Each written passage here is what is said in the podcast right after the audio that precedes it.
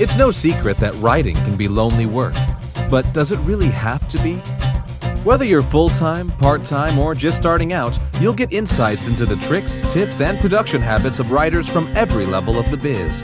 From best selling authors to those launching their first novels, you're sure to be in the company of friends as we encourage great writers to divulge and share their secrets. This is the Great Writers Share podcast with your host, best selling author, Daniel Willcocks. Hello, and welcome to the Great Writer Share podcast with me, Daniel Willcocks, where every week I natter with some of the friendliest and most hardworking writers around today, forcing them to divulge their secrets, share their wisdom, and bare their souls, all for the sake of helping you, the listener, advance your writing career. Today's date is the 12th of September.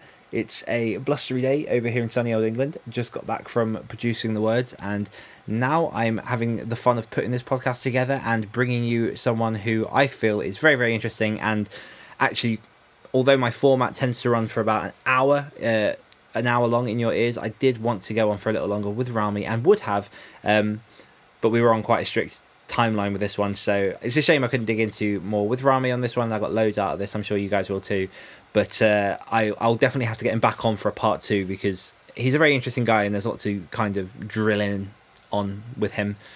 Um, so just to go over some of the main topics that we cover in this interview, we talk about how or why Rami writes urban fantasy. Urban fantasy, as I understand it, is quite a, a, new genre still, something that seems to be producing a lot of success for people. If you look into the urban fantasy uh, subcategories on Amazon, there's a whole wealth of different types of urban fantasy. There are people with thousands and thousands of reviews on there, loads of downloads. It's very, very popular right now, and and it's easy to see why. There's a lot of good stuff in there. Um, so we go a little bit into what urban fantasy is and why he writes it. We talk about how to build a strong story um, from beginning to end of a novel, as well as beginning to the end of the series. And spoiler alert, and something definitely to stick around for for fans of the Gone God World series, which is uh, Rami's main series. He does give the actual final line to what the entire series is going to wrap up to be way before he's even reached it. So I, th- I think that's really interesting because me personally as a writer, I will never look that far ahead. I, I like each step just to be a bit of a guessing game for me, which is quite fun. But yeah, if uh, if you're a fan, stick around for that. And we also talk a little bit how Rami is building his series, engaging with readers and fans. Loads and loads of stuff to cover in there. So stick around for that. But before we get into that, I'm just going to give a quick shout out to patreon.com forward slash the great writers share. We have no new patrons this week, but just a reminder that for as little as $1 a month, that's less than a cup of coffee, particularly in today's society. Paid two seventy for a latte earlier, horrendous. Um, but for as little as $1 a month, you can jump and join us and support us over at patreon.com and uh, over there, you get a load of extra advantages. So you'll get to ask uh, upcoming guests any questions that you might have. You get every episode early, and you also can get access into our private Slack group where we've got a bunch of people over there at the minute, sort of sharing secrets, just talking to each other, and uh, generally having a good time. So to get involved in that, that's www.patreon.com forward slash great writers share, and there will be a link in the show notes. Um, and speaking of the Patreon, last week I announced that the giveaway for this month which uh, is available to all of the patrons who are currently signed up, um, was going to be James Clear's Atomic Habits, which is a fantastic book about how to create systems and processes that help you achieve your end goal by just concentrating on the baby steps instead of the bigger picture. It's, it's genuinely a fantastic book, but it's so fantastic that everyone over on the Patreon group seems to have already read it. So what I'm going to do is I'm going to switch it up, and this month instead, I'm going to be putting forward for the giveaway book to be Write Better Faster How to Triple Your Writing Speed and Write More Every Day by Monica Leonelle.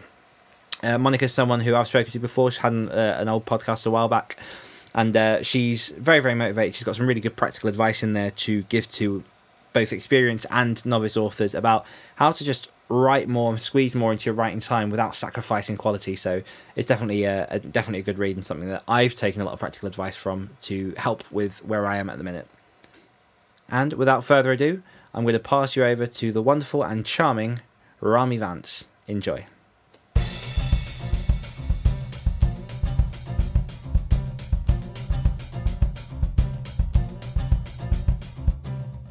Rami Vance is a Canadian who lives in Edinburgh with his wife, three year old, and imaginary dog. He writes kick ass urban fantasy thrillers set in the Gone God world and elsewhere, and has recently dipped his toes into the lit RPG genre with the Midgard series, co written with Michael Anderle. Rami was also the main events coordinator of the 20 Books Edinburgh conference, and his greatest aspirations are writing more stories and finally getting that real dog so he can have an excuse to go on longer walks. Rami, welcome to the show. I'm one step closer to the real dog too, because we finally bought a flat. So ah, uh, fantastic. it's to contend with. Yeah, and what what breed of dog are you looking at getting? Uh, something small and you know, I don't know, just small. Something I can scoop up into my arms and say "bad dog" and like whisk away. I like you start specifically with bad dog. Like you, you're going to buy an ill-tempered dog. I just I just imagine that you know they say that dogs take on the personality of their owners, and I just I know I get in enough trouble on a day to day basis that I can't imagine my dog is not going to get in trouble. So I can believe that. Yeah, yeah. So, so uh, maybe oh, go on. I was just saying a bulldog. Or bulldog, yeah, brave choice. Um, yeah, I, I definitely want to get a dog at some point. I think I mentioned this on the show before. I uh, I'm kind of in the same situation where I just I've got a place near me that's quite nice to walk. I definitely want to have a dog that I can use as an excuse just to go out a bit more and just get out into the fresh air and, and have something to walk that isn't a child that runs away from me. Right. yeah. Well, because you also have a son about the same age as mine, right? Yes. So, and uh, I'm really worried because I will get a dog and I, am going to tell my boy what do you want to name him, and for sure he's going to pick a Paw Patrol name, and I myself. So yeah, got to navigate that very carefully. So. Yeah, which Paw Patrol name would you wish to be pushed onto the dog? Ah, none of them, none of them. Uh, but I, if I had to, I guess I'd go for Chase. Of course you yeah. would. W- welcome to a show on writing where two dads about Paw Patrol because that's our lives now. That's it. Just between Paw Patrol, uh, my son's all about Pokemon, so it's everything Pokemon. But he, uh, I get a bit of a break at the minute because he's just started full time at school, so it's all good my side. Um, ah. I mean, let's let's jump into talking a bit more about yourself. Obviously, um, me and you met in Edinburgh earlier this year. Um, right. Found you a very interesting guy, doing a lot of cool stuff. Um, one of the things, I, one of the places I wanted to start because obviously your primary genre is urban fantasy, and urban right. fantasy is still a relatively new genre for some people. So, are you happy to give a bit of an explanation of what urban fantasy is and why you chose to write in that genre? Yeah, so uh, urban fantasy is basically magic in a modern day setting, uh, you know, and there there there tends to be kind of two dominant with urban fantasy, which is that it's either behind the veil, so only a select few know that magic and demons and whatnot exist, and sometimes it's in front of the veil, but even when it's in front of the veil, the average person doesn't know everything. They just kind of know some of what's going on. So that's urban fantasy broadly speaking. And uh, the reason why I write urban fantasy is really ridiculous, but I used to live in Japan, and this this does relate. This does loop back. So I lived in Japan for three years uh, post university. I got you know teaching English gig, and um, I was in a small town. I was the only English speaker there. I was terribly lonely. Uh, I mean, truly like the loneliest period of my life. And the only English that ever went on TV at any time was 7:30s on Wednesdays. Buffy the Vampire Slayer would play. And I swear to you, that just saved my life. Like, because I'll be like, okay, just two more days till Buffy. I can get through. I was so lonely. And so, uh, and that just really kind of just stuck with me. And, uh, and then I started reading the genre, you know, of course, Dresden Files and Benedict Jacka, and, you know, like the list just goes on and on and on. Really fell in love with uh, the genre, broadly speaking. And then when it came time to write, uh, it was just the first thing that really popped into my head. So. Fantastic. And one of the things that I've discovered about you or, or, or seen from the work that you've been doing is we met well, I say we met in Edinburgh. We actually met in London briefly last year um, at that conference. And one thing that I found really interesting is you started when you were there. You you did a um, what they call a book autopsy, where they basically put up the Amazon page of your of your book, showed the cover, read the blurb, and let an entire room of about hundred people just dissect and look at everything that you've got, got going on actually before i move on how did you find that process? Because that must have been terrifying for you to to have so many writers in the room just looking at your products and just being able to sort of critique and give that feedback.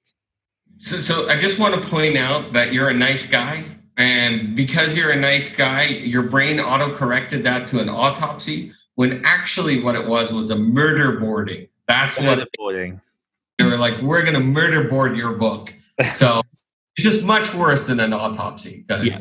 you know um, uh, yeah, it, it, I loved it. I, I, absolutely loved it because I mean the biggest struggle that we always get is people telling us not wanting to hurt your feelings and wanting to tell you the truth. And I like I had at that point, uh, you know, realized that you know I wanted to be successful in this game. Uh, no matter what. And the only way I was going to get there was if people who were smarter than me told me exactly what they thought and that's what happened. Um, and, you know, I got a lot of great feedback, and then even post the mur- murder boarding, you know, different authors started approaching me and kind of coming up and saying, "Well, you know, I like this and I didn't like that, and change this and change that." And quite honestly, taking the advice of Twenty Books London, you know, completely turned my career around in terms of uh, monthly income and just everything like that. So um, yeah, no, it was absolutely fantastic. At the time, of course, like you know, I was like, oh, oh God, that hurts, ow, ow. But you know, kind of immediately after, as soon as I saw that I was basically given a laundry list of things to improve, I, it was amazing. And how did you find so? Going more to how you work on a personal level, had you that humility in you before you went into that murder boarding, or how did you approach? Your books before that moment and how is it compared to how you approach them afterwards if you get sort of into some of the specifics of what you took away from that experience? Yeah uh, I, I so i never considered myself a good writer. I've always considered myself a good storyteller which to me is kind of a, a different um, it's a different kind of approach to the thing. So Uh, I, I get quite sensitive if you tell me the story is no good, but I don't have any problem if you tell me anything else is no good. And so, and so as a result, I can kind of distinguish the two.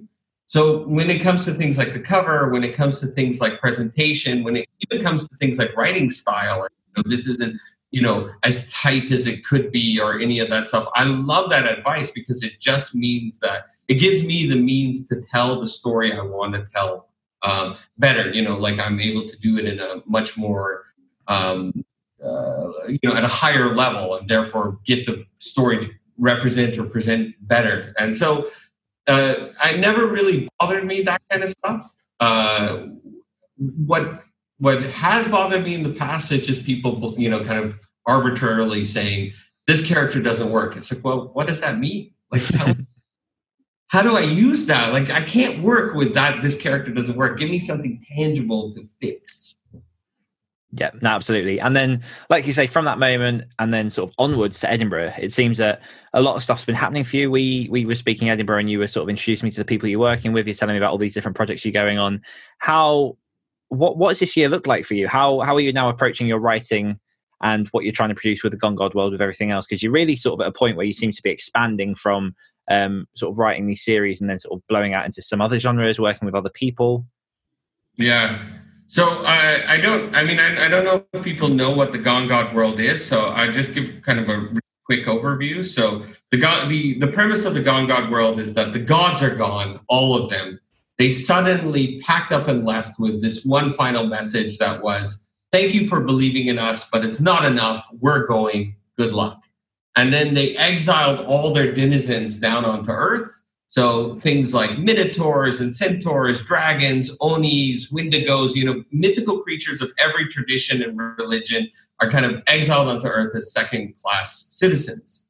So um, originally, I had written two series in the Gone God world, and they were both kind of exploring different aspects of you know this kind of pressure cooker situation in which human beings have to kind of deal with their own faith or lack of faith, you know, and these mythical creatures who were once immortal have to deal with the fact that they're now mortal and stuck on a plane that doesn't want them, right? You know, they're not home anymore and all of that stuff. And, you know, and uh, kind of exploring that. And what I started to realize, especially when the series started to take off, when the, the universe started to take off and people started asking me questions about you know different characters or different aspects of the Gone world, I realized that this was just way too big for me to write by myself.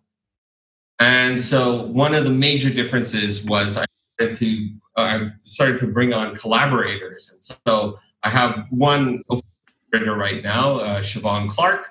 Uh, however, uh, there are two more who are you know coming in the wings, which you know as soon as it becomes official, we'll do an official announcement about that as well. So that means that I can just kind of release multiple series. And what's fantastic about working with these collaborators is, you know, you start explaining the Gone God world.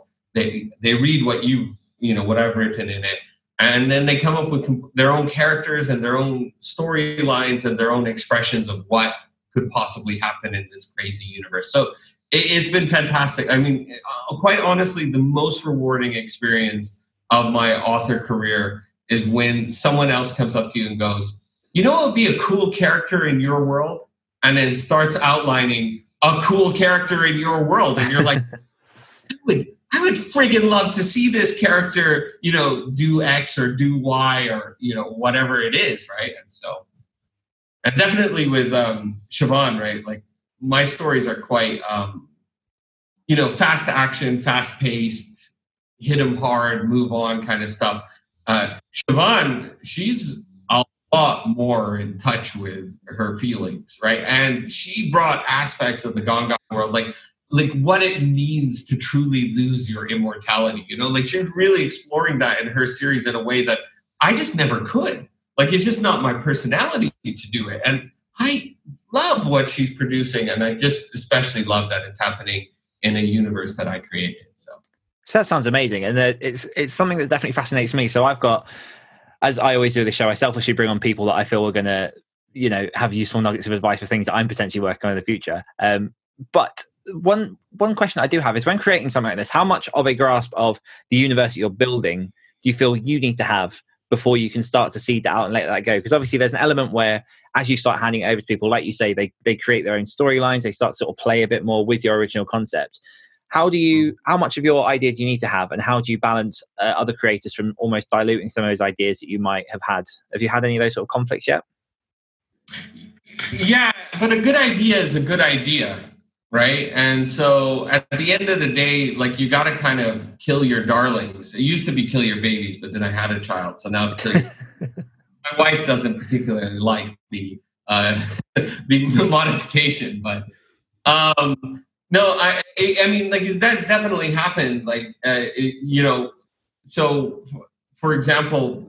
So okay, so one of the things that I needed to have in place before I could start working with other authors was just quite simply I needed to be, be able to boil down the essence of the world within kind of 10 sentences or less. And, you know, if we had spoken two years ago or two and a half years ago, it probably would have taken me 20 minutes to distill the essence of the world because I just didn't have it down and I didn't fully understand it. There were aspects of it that were still modifying. And so once you kind of create the core commandments of your universe, um, then it becomes about character consistency. So, are the characters consistently existing? So, uh, one example, and uh, you know, for those who've read everything, um, especially to the end of and, and Inferno. Okay, but I won't actually say what happened just in case you haven't read it. But something happens to a particular character, Muriel, at the end of Penumu's Inferno. And I had planned this event for Muriel for like years. I mean, it was one of the first things that I knew was going to happen. My storyline was this was going to happen to Muriel, and I didn't know when, of course, back then. But like you know, it, this was going to happen, and this is, and it was going to set off this whole chain of events. And so when Siobhan came in to write her series, she connected what was happening in her series to what happened to Muriel And it was completely not what I had planned. Like, I mean, as in, you know, like, so the what happened to Muriel still remains, but the, the reason why it happened or how it happens was completely changed. And it was much better. So just go with it, right? You know, it was just it was just a better idea. It was a better way of hand of handling the you know the cause and effect of things.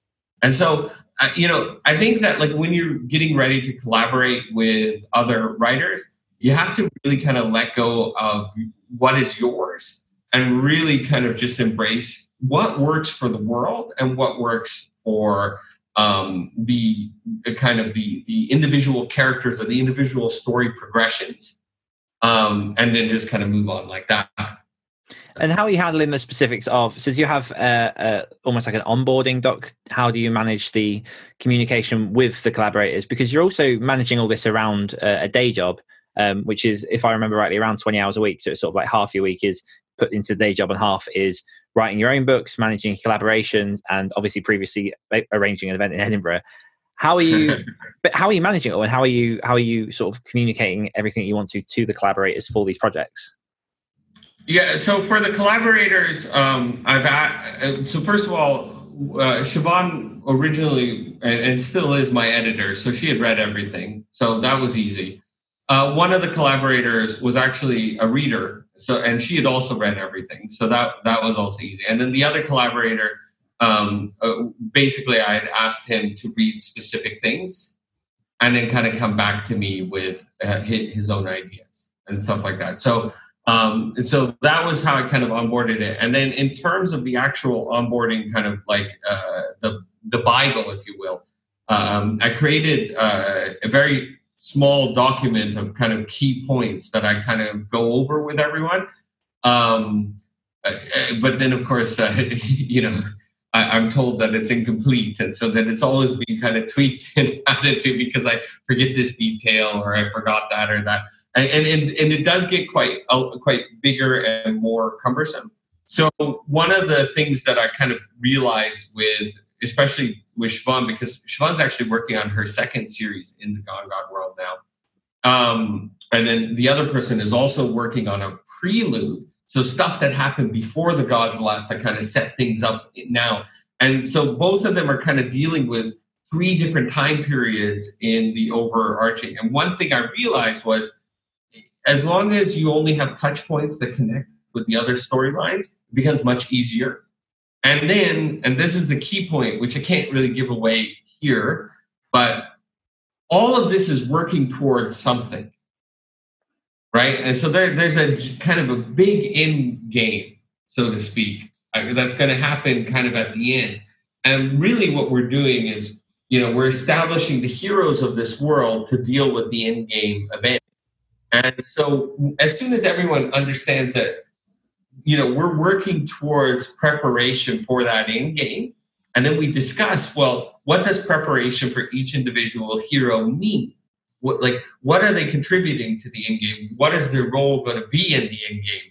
And then all of a sudden the writing just kind of goes in line with, you know, kind of where that is headed and then every now and then an idea is thrown out that completely throws things in the loop right and then you go okay well let me readjust this and see if i can figure it out so that's kind of how we're approaching it but you have to understand the team's relatively small right now it's it's only four people so you know it's kind of more manageable on that level how big do you see it getting three and a half people because one person was still on edge so yeah yeah. How big do you see it getting? Uh, not much bigger. Uh, I, I don't. I can't imagine the readership being able to maintain more than you know 24 books a year. Right you know because and, and, maybe i'm completely wrong and uh, this is where i need to ask you know people like you and other people what they think but really i'm you know so the way i'm kind of approaching it is, is that every series is five and done so so you know you have this succinct intense storyline five and done five and done five and done and then each is a component to the end game and so so for example what my hero cat darling I, I broke this rule just because things got out of control. I kind of broke this rule. It was actually it wound up being six and four, and then she's going to have a third series of five, right? So six, four, and five. So she'll have three series, and really you can just kind of pick up at any point, and you're fine. So it's just kind of done. Um, but then anyway, I, I, I kind of I wish it was that smooth as I just described. It's not quite as smooth as that, but yeah, that's the plan. It's just five and done you you present it, you have those uh, flashes, um, you, these intense stories that are all building up to that end game, and then you know you just kind of keep moving. And the other thing is, is I don't think, at least sitting now, that you know, I can I, I imagine that the end game will play out in 2021. Right. So we're not we're not that far away. We're we're only going to have about you know three three to five more series of these five and done before the end game finally comes to play. That sounds fantastic. I mean, it sounds like you've got everything sort of played out. I mean, even having the ending ready there. And you seem to be quite methodical in how you approach story. I mean even behind you you've got sort of papers with notes everywhere about your different series. Uh, we're obviously not recording video for this but um, just for people on the audio feeds you are surrounded by a lot of sort of big white sheets with scribbles on and, and sticky notes everywhere. How how right. do you approach story? Because also part of your day job is teaching story isn't it? So how how do you actually approach the sort of construction of say you're just starting a particular book from from beginning to end Right. Yeah, that's that's a great question, and yeah, I call this my beautiful mind wall. So if they ever pull me away, that this is the evidence. Um, yeah. So uh, I, okay. So basically, for, for, me, it starts. So for me, uh, uh, okay, when we're talking Gone God world, right? It, it ultimately starts with premise, obviously. Like you know, so here's the world. Here's what makes this world unique, and here's the pressures of this world that that you know obviously need to be dealt with on a continuous basis without dealing with these pressures your your your um you know it's not a gone god world story. Even if you're using the same characters uh, by ignoring the fact that these guys are you know refugees and they don't quite understand you know human culture so to speak and you know all of these pressures then it becomes a different story about a centaur and a human in new york it's not a Gone God World story, right? So that's one thing. Um, and, and that's, by the way, my favorite thing to play with is the cultural misunderstandings. Like, um, you know, when a changeling negotiates with you, she gets really close and starts blinking rapidly.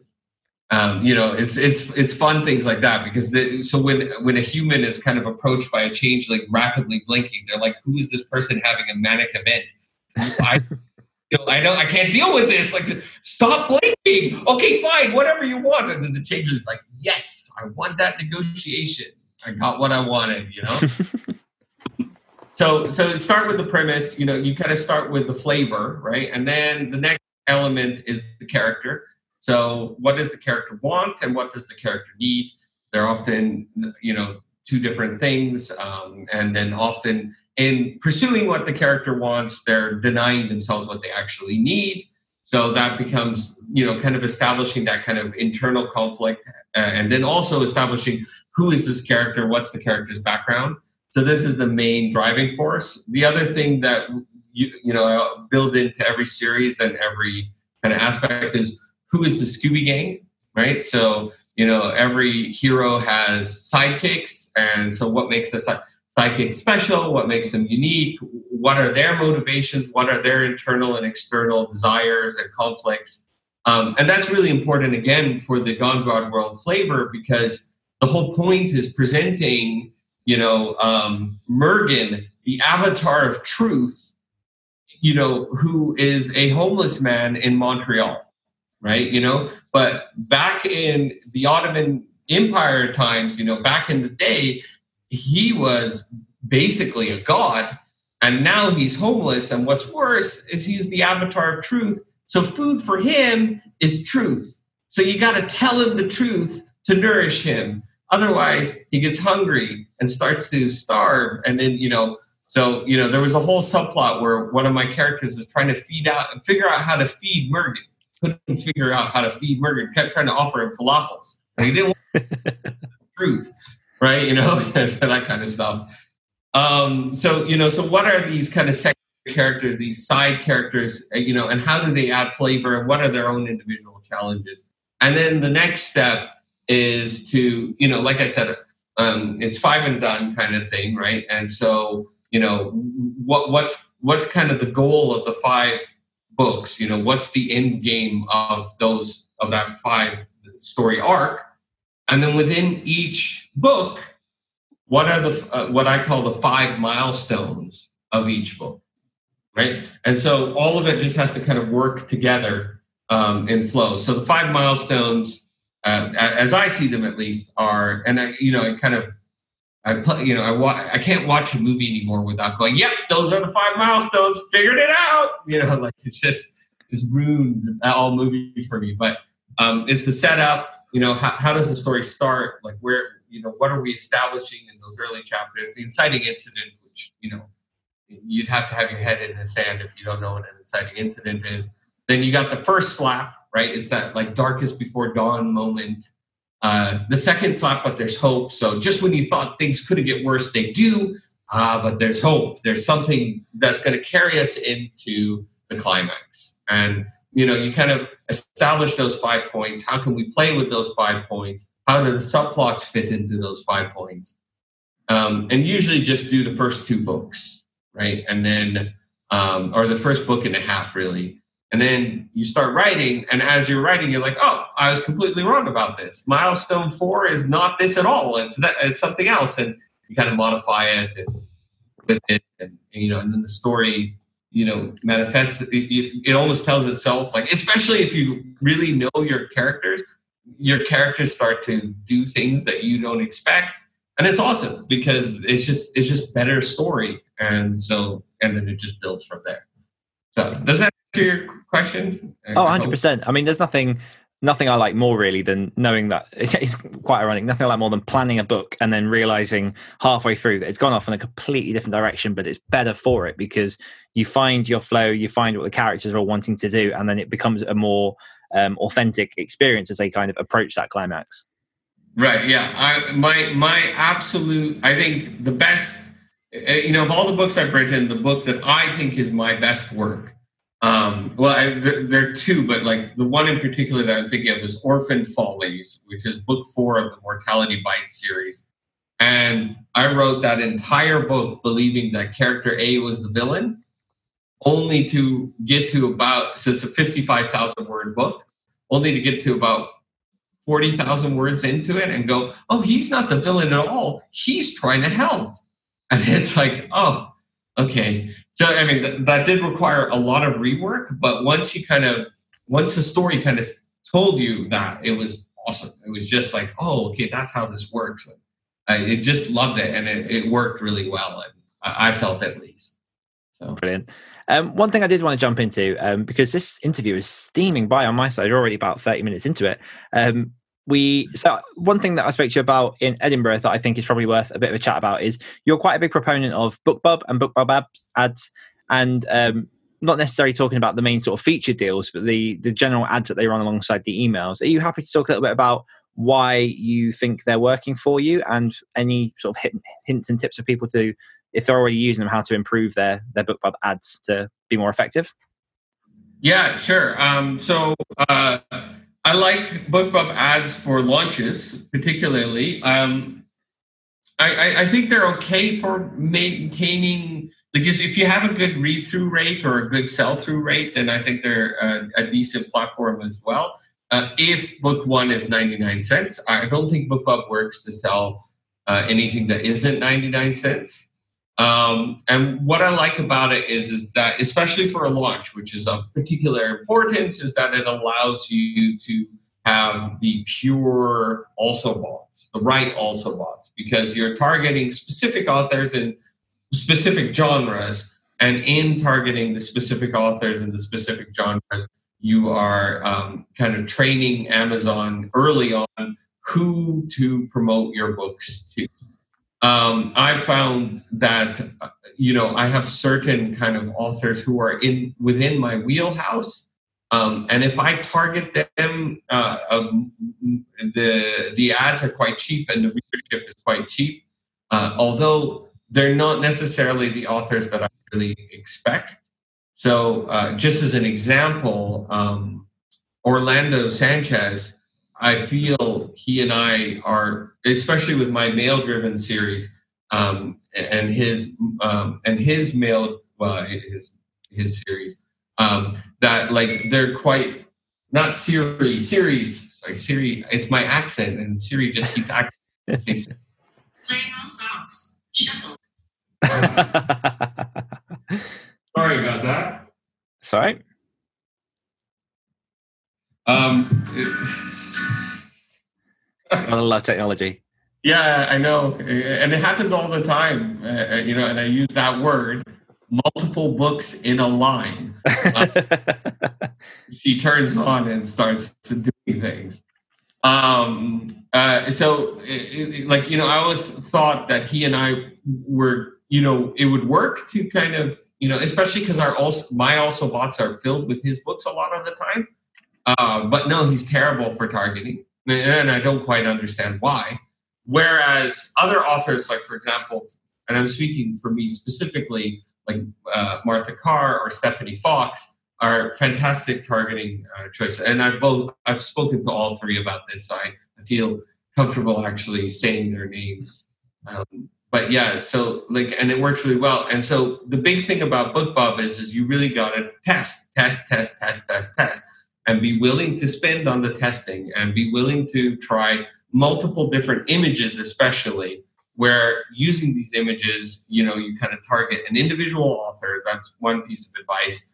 Um, have at least four or five images that you're going to test per individual author at $2 a day. Let it run for one or two days. But by the end of that, you know which image works best for this author. And if you repeat that with three or four authors, you'll know which image works best, generally speaking you'll also have a good idea amongst these particular authors you're testing with if they work for you in general. But once you kind of nail down the image that works, then it's about trying different authors again at a very low spend $2 a day, $3 a day. And very quickly, you'll start to see which authors work for you and which authors don't. And if you use, and I'm not actually sure if this is against terms and conditions, so if it is, forgive me. Uh, I'm not you know, disclaimer, I'm not advising you do this. I have no idea. I do do this. Uh, if you use affiliate links, you can actually see your conversion rate. Right. And so what I'll do, eh, do you know if it's against terms and conditions to use an affiliate with BookBub ad? I feel like I've seen somewhere that I again I don't no one hold me to it. I feel like I've seen somewhere that it's fine, but don't hold me to it. Yeah, I think it's fine with ads, not fine with newsletter. I, I it's a bit of I'm not quite yeah, sure. Not not general promotion, I don't think. But yeah, I, I'm not I don't quite know myself. So this is what I'm saying. Look into yourself and assess what your level of risk is. Um, but I'll use affiliate links and I'll get to see what my conversion rates are. And so through about $200 of testing per book, I generally can get my conversion rate down to about a one in nine and uh, and I can generally get my cost per click down to about thirty cents, which isn't the best, right? I mean, you certainly can get much cheaper in um, with Facebook uh, and and AMS if you know what you're doing. But when you have read through, when it is a launch, and when you're aiming at getting your also boughts right, uh, it, it's a perfectly acceptable ad spend for me at least. Uh, and so yeah, I, I, mean, it's it's hard to kind of explain it without showing screens and pointing at things. But generally speaking, test one author at a time. Make sure you have multiple images, low ad spend tests, patience, and keep as best track of the data as you can, because uh, you're not going to get anywhere unless you're keeping track of that. Absolutely. I I have so many questions to ask you, and this is going to be frustrating because I'm aware that obviously we we're on a bit of a not a time limit, but you've got a place that you need to be, and I've got a, a few more questions in the next section that I'm I'm eager to get to. So before we get into um, that section, I do want to just ask one final question for myself, which is, why do you write? A yeah, uh, I, I love that. That's a great question. Uh, I, I, know that like when I start to become difficult around the house, my wife will hand me my um, my backpack with my laptop in it and say, "Go, uh, you know, just get out of the house and go write." Um, why write? That's a a great question. I like I, can say with all honesty, it's the only thing I've ever wanted to do since I was eight years old. Like that, that I can, that I can say unequivocally. Like I, I knew since I was eight that all I wanted to do was tell stories, and um, and it all it started with writing this story uh, that was basically a mashup of Superman meets Robotech. If you guys. Uh, Superman. Everyone knows Superman, but Robotech is kind of, um, you know, it's not not everyone knows Robotech, but basically, you know, and I wrote this. Um, I, I think it was like an 18 page short story. I was eight years old, you know, and my parents just were were like, "What is this?" And so they really encouraged me to keep writing and um, and then you know and it was just something I, I just kept doing and I, reading and writing. It was just something that i really had to do to feel uh, good really. You know like if i ever felt down i either pick up a book and read or write a story. I would immediately change my whatever funk i was in right around.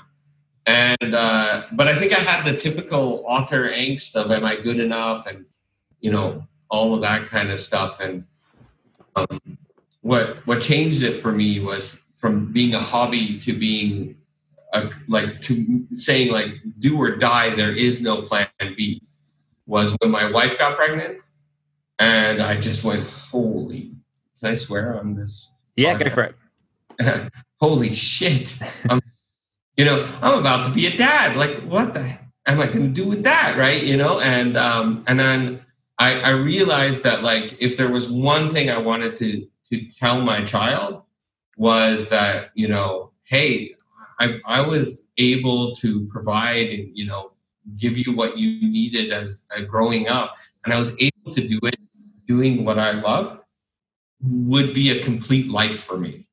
And so you know it'd be something that like i could you know proudly look back at my my time spent and say yeah i, I, I did it um, and so then it just became a do or die when my wife got pregnant, which was really freaky to my wife because, you know, I had a full time paying job that paid really well. And I was like, yeah, I'm going to leave all that behind and start writing full time. And she's just like, yeah, I'm pregnant. And I'm like, ah, don't worry about it. and luckily she, she was, she was on board because she, she knew and she knew what I was like. And, you know, so she, she, ba- she basically said, yeah, go for it. Um, go for it. I know that if it doesn't work out, you'll get practical eventually. Do it, Amazing. do it now or else, you know. And so I did, and uh, yeah, I am really happy I did. Like, I'm glad I took the leap. That's beautiful. It's a it's a nice way to to wrap, round up that section. I'm I'm now going to jump into. So uh, as I said to you before the show, we've got some questions from our patrons over at patreon.com forward slash a great writer share.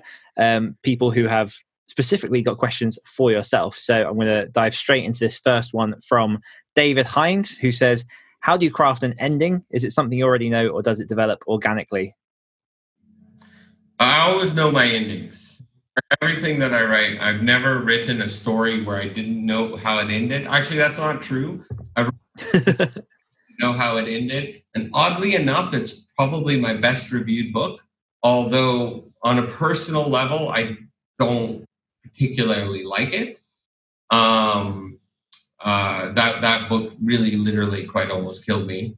Um, uh, well, literally, I shouldn't be so dramatic. I gun to my head, but like there were just days where I was like pulling out my hair, going, "And get this to work."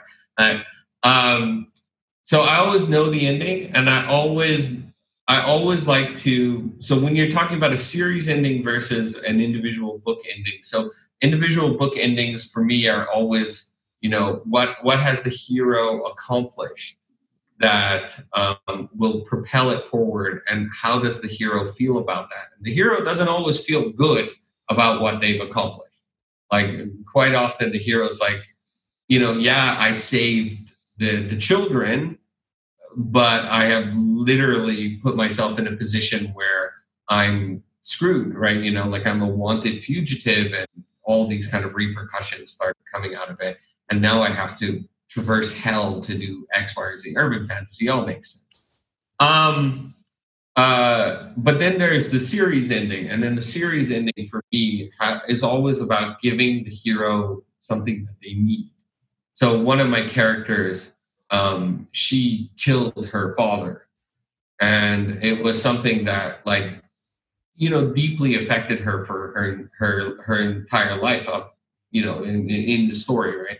And so the the ending to one series was she got to speak to her father um, and kind of ask for forgiveness, uh, apologize for you know killing him, so to speak. And, um, and that was that was always good. I like I knew that scene was going to happen uh, before I started writing the first word of that entire series. I knew that she was going to have that that moment. I didn't really know what was going to happen in that conversation per se.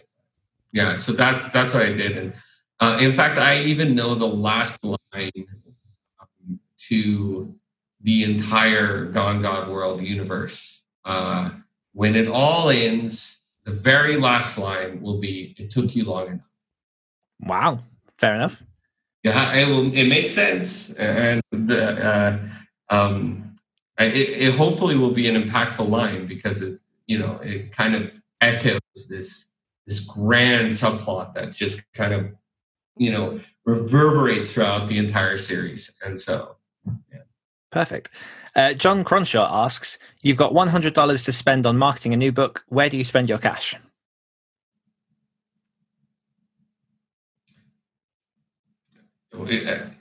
That's a that's a great question john.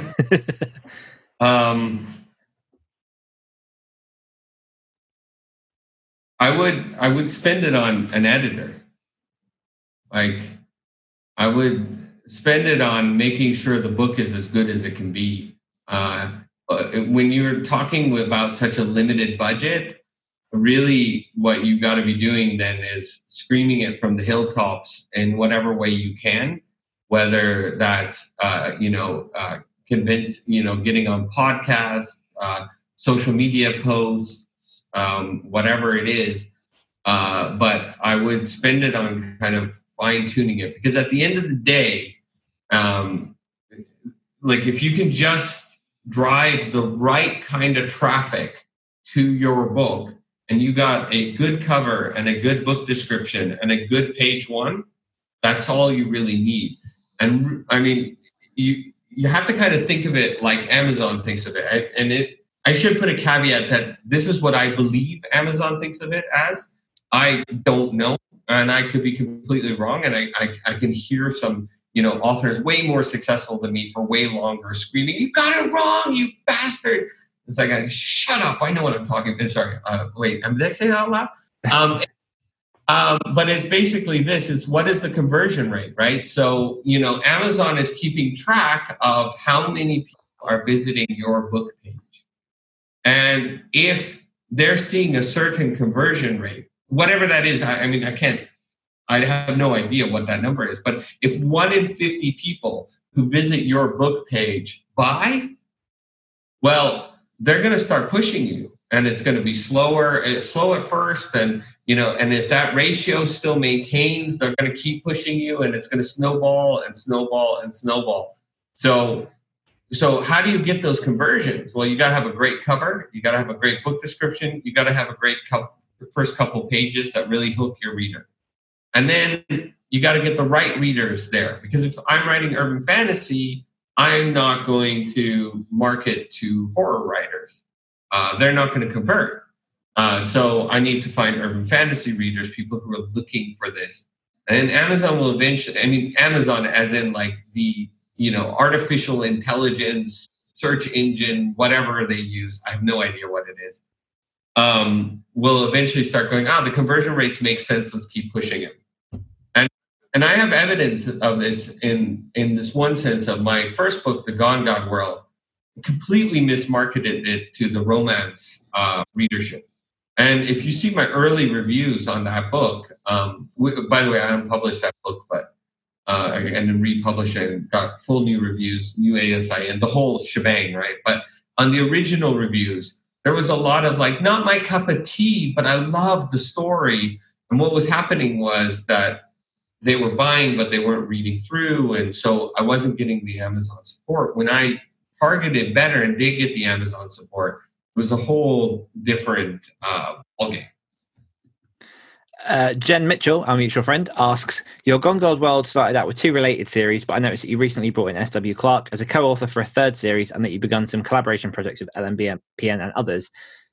Can you share a little bit about your decision to move your universe and your career in that direction? I mean, we've kind of touched on this in the interview, but if you've got sort of any last last little words on that before we get into the quick fire round.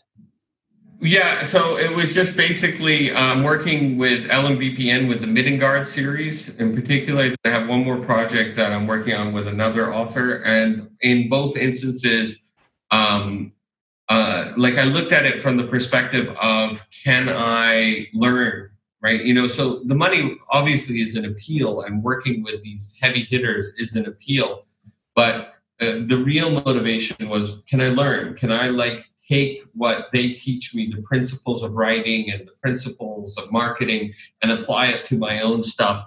And if the answer was yes, then I was happy to collaborate within limit, right? I mean, I only have so many hours per day. Um, and so that's why I started doing it. And plus, uh, I just needed to do something else that wasn't Gone God World for a little bit. Um, it was, uh, so that's why I kind of took a break into the, uh, with LMBPN for a bit um, while the co-authoring series in the Gone God world was happening. So there wasn't like a, a break in the um, Gone God world in terms of like books coming out, but there was a break for me because I could do something else. Um, and yeah, it's been amazing. Like working with Anderle, for example. I mean, his approach to writing is is so, you know, it's so different than um, than mine. And and you know like he's like well are you doing this in every chapter? And are you doing that in every chapter? And i'll let him say what this and that are but um, i'm not, not what's proprietary. But you know and it, it is awesome. Like holy holy shit i never thought of it like that. Like okay yeah i will do this. And sure enough it works you know so Perfect. Okay, so now we're going to go into a quick fire round. I've got ten questions for you that you've got to try and answer as quickly as possible. Um, it's all in it's all in fun, so don't worry too much if if the pressure gets to you. We've had some people pass on questions, um, but are you ready? I'm ready. Perfect. Okay, ice cream or custard? Oh, ice cream. What's your favorite place in the world? Uh, Wadi al Hitan. It's a um, a whalebone. Um, uh, desert or a desert filled with whale bones in Egypt. Would you rather learn to read Braille or learn to read or learn to do sign language? Oh, sign language, and I got something amazing coming regarding sign language in an upcoming book in 2020. Shameless plug. Intriguing. Harry Potter or Star Wars? Neither. What was the last film to make you laugh? Oh, that's a great question. Um, uh, I, I, Stranger Than Fiction. One book that you'd recommend? Dune. Food of choice at the cinema? It was um, uh, the, the cookie-filled uh, M&Ms, you know. But then uh, I had a health scare, so I had to get healthy. So now plain, boring popcorn. Uh, oceans or mountains? Oh, mountains. Oceans are deadly, terrifying. Things What's a Chris- What's a Christmas present you wish you got but never received? Oh wow. Um... I love this question. Yeah, there's so much. Uh, I, I like uh, basically like completing my Smurf he Man, Transformers uh, collections where I had a lot of the pieces, but I never got them all. So would just be the completion of those collections. I do have my Skeletor, which I'm very happy about. Nice. And what's your favorite star sign? Well, Gemini. Fantastic. That's all of them. 10 questions. How do you feel? Excellent. I'm ready for more. well, maybe on the next one. Um, but just to finish up, where can our listeners find out more about yourself and everything you're working on? Sure. So Ramy Vance. Uh, so Ramy uh, R A M Y, unlike that charlatan Rami Malek who spells it with an I. um, um, so Ramy Vance, uh, and you can find me on Amazon, or if you'd like to find us, uh, us, us it is us now on um, uh, Facebook. We have a pretty uh, kick-ass group uh, called Ramy Vance's House of the Gone Goddamned. So fantastic. Well, thank you very much for coming on the show. I appreciate your time. It's been fantastic. Well, thank you for having me. This was a lot of fun. Sweet. And thank you everyone for listening, and we'll see you next week. Take care, guys. Thanks for listening to this week's episode of the Great Writers Share podcast. Next week, we'll be joined by independent filmmaker John Freeman, discussing writing for the screen, breaking into the film industry, and balancing it all around a full time job. Don't forget you can get early access to every episode of the Great Writers Share podcast and the chance to ask upcoming guests any of your questions just by becoming a patron of the show.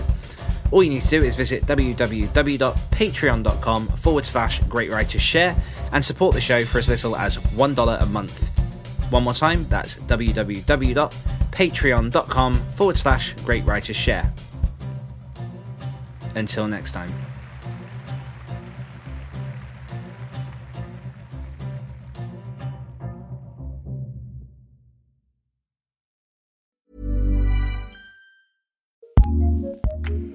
ACAST powers the world's best podcasts. Here's a show that we recommend. Hey y'all, this is Kenya, creative director and co founder of Domino Sound. And this is Alexandra De Palma, executive producer and co founder of Domino Sound. And we're a queer, disabled, black woman owned podcast production company and network creating authentic, inclusive, provocative content. We just launched Domino Presents, which is a new series of special audio projects. The premiere episode features the founders of Papi Juice, the queer art collective throwing the hottest parties in New York City and around the world. We also recommend The Cheat Code, our hit 10 episode audio soap opera surrounding a love affair. Think Love and Hip Hop meets The Affair meets The Sopranos. Follow us on IG at Domino Sound CO to keep up. And listen to our shows on the ACAST app or wherever you get your podcasts. Just search Domino Sound. ACAST, ACAST, ACAST recommends.